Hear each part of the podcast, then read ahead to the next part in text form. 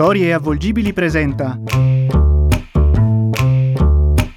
Del mondo del fashion ormai vi hanno detto tutto. Hanno raccontato follie, isterismi e grandezze. Hanno sfronato film, libri, persino serie televisive.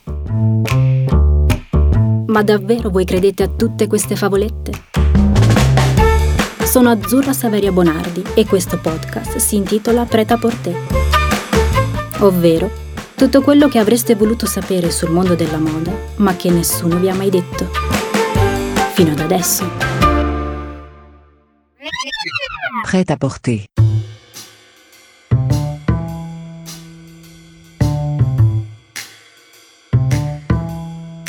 Eccoci, finalmente ci siamo. Dopo tanto lavoro, tante notti insonne, fatiche e mortificazioni, finalmente arriva anche il momento dei momenti. La sfilata. Questa volta ce l'avete fatta anche voi, poveri piccoli mortali.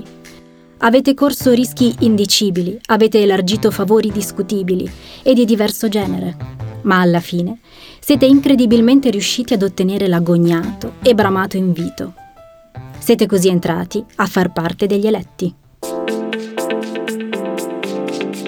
Così state assaporando il momento di una vita, perché finalmente stringete tra le mani una cartolina luccicante e patinata con sopra inciso il vostro nome. Beh, godetevi pure questo attimo, perché durerà molto poco.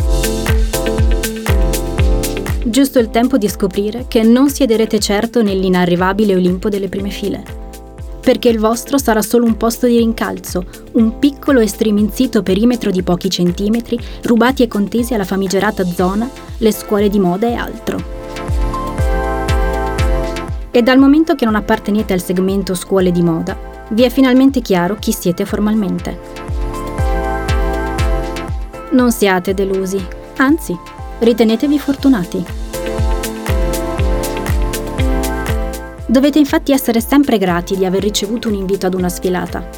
Dovete esserlo in ogni caso, anche se alla fine non sarete in compagnia dei VIP, anche se la visuale vi permetterà a malapena di intravedere solo le scarpe delle modelle. Dovete essere grati, perché comunque siete riusciti ad entrare in una cerchia ristrettissima.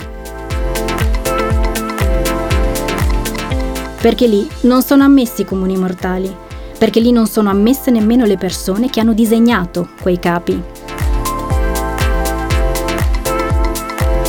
Proprio così. Le sfilate sono luoghi esclusivi, elitari. Sono per pochi perché devono trasmettere il senso di un privilegio, di una concessione.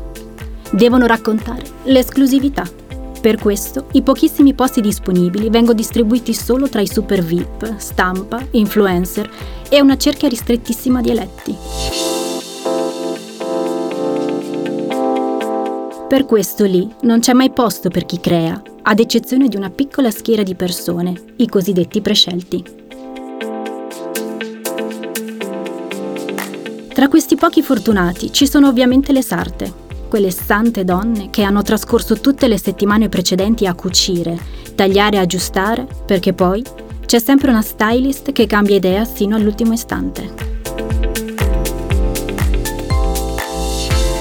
Nemmeno l'art director manca mai, sempre rincorso da un nervoso codazzo di adoranti adepti, i discepoli più stretti e preferiti, eternamente grati dell'onore assoluto di poter mettere almeno un piede nel backstage.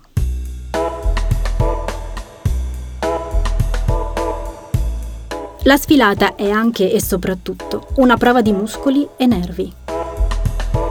Dietro le quinte il clima è sempre talmente teso che quando infine termina lo show esplodono tutti impianti nervosi e liberatori. Forse più nervosi che liberatori. Perché il backstage rimane un luogo temibile e pericoloso. Un recinto dove non si può sbagliare, dove ogni minima distrazione genera drammi epocali. Ricordo come fosse ieri la crisi isterica di uno stilista alla vista di un'impercettibile cucitura di uno slip. Ce l'aveva con la povera sarta, la voleva strozzare con le proprie mani, perché rea di aver utilizzato un filo di color sbagliato, beige anziché color carne. Era fuori di sé e urlava che non l'avrebbe passata liscia, che l'avrebbe fatta licenziare. Di tutto questo volubile universo, la bestia più temibile e temuta rimane sempre lo stylist. Perché è lui sempre al centro di tutto, perché da lui dipende ogni cosa. Una volta prima di uno show, una celebre stylist era rimasta per due lunghe ore in un assorto silenzio davanti ad alcuni capi, tinta cenere. Il backstage era piombato nel panico, nessuno sapeva più cosa pensare. Stavano tutti per avere mancamenti e crisi di identità. Si accorsero solo poi che si era semplicemente addormentata con gli occhi aperti. Cose che capitano con il jet lag, si era scusata lei.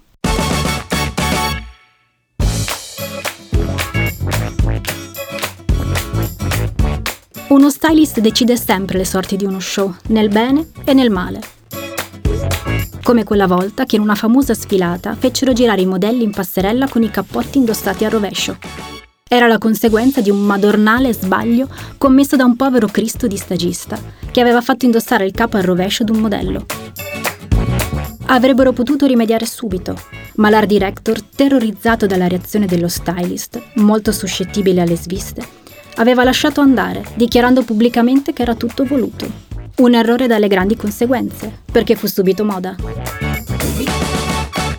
Ad un'altra sfilata di un altro celebre stilista, poco prima dello show, si misero invece tutti a staccare istericamente i tacchi dalle scarpe per attaccarli con della colla ad altri modelli, solo perché la foggia non era piaciuta allo stylist.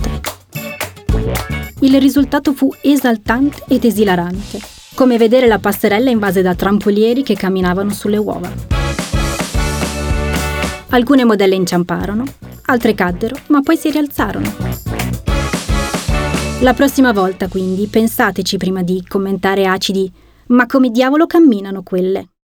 Perché magari è tutta colpa dello stylist, che ha cambiato idea all'ultimo istante.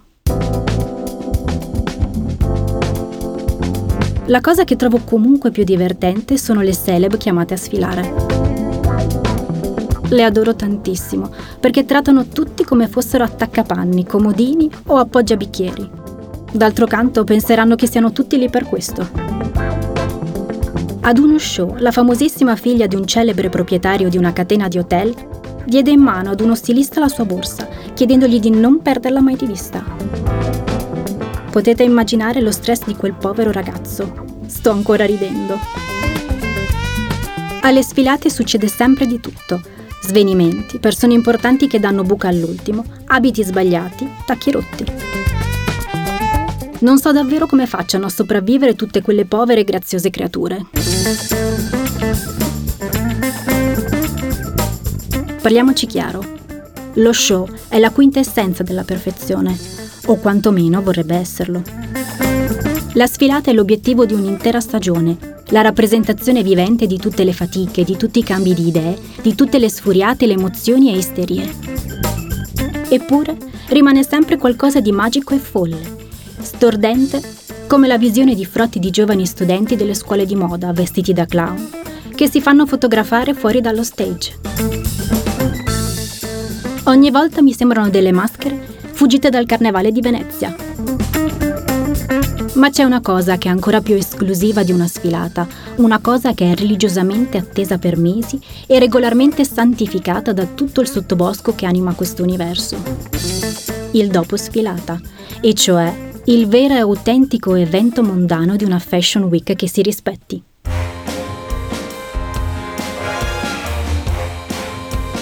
Gli after party milanesi sono infatti l'agognata mecca di tutti gli addetti ai lavori. Ma come? penserete tutti. Abbiamo faticato a strappare un esclusivo invito allo show. Abbiamo allungato per ore il collo cercando un varco in un muro di studenti solo per scorgere malamente delle scarpe. Abbiamo patito ogni sofferenza, il caldo, il sudore e la fatica e tutto per niente. Solo per scoprire che l'evento vero veniva dopo cari amici. Purtroppo è proprio così, perché non finisce tutto con la sfilata.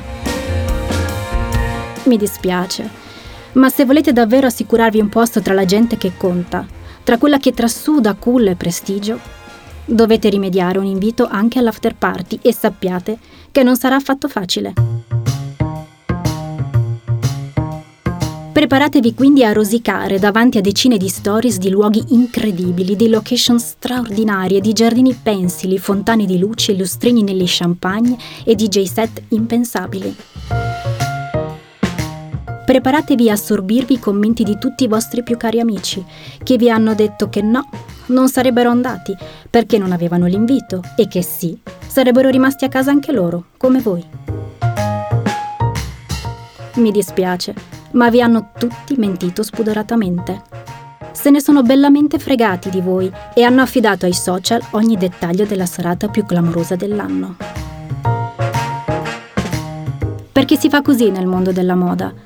Perché così fanno tutti, perché tutti hanno sempre un amico di un amico che riesce ad imbucarli in qualche after party. Così loro ci vanno e ci portano altri amici, non voi. E sapete perché?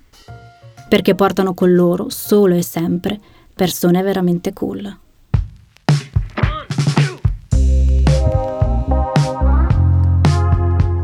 Mi dispiace, ma dovete rassegnarvi al vostro triste destino.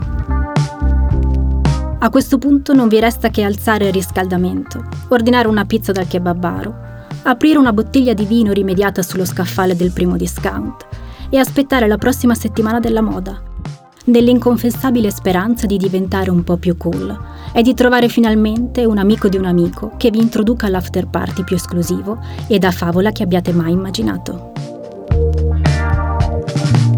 Non vi resta quindi che rimanere lì nel vostro micro monolocale a sperare e a sognare, perché poi queste sono le uniche cose veramente gratis nel mondo della moda. Prêt à porter. Prêt à porter. sono Azzurra Saveria Bonardi. Questo simpatico podcast è stato prodotto da Storie Avvolgibili. La voce e il testo sono miei, ovviamente. L'idea e il progetto sono di Diego Alverà.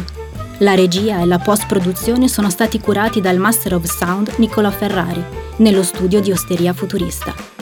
La ricerca e la selezione sonora sono invece opera di quell'impudente sciupafemmine di Roger Rapp.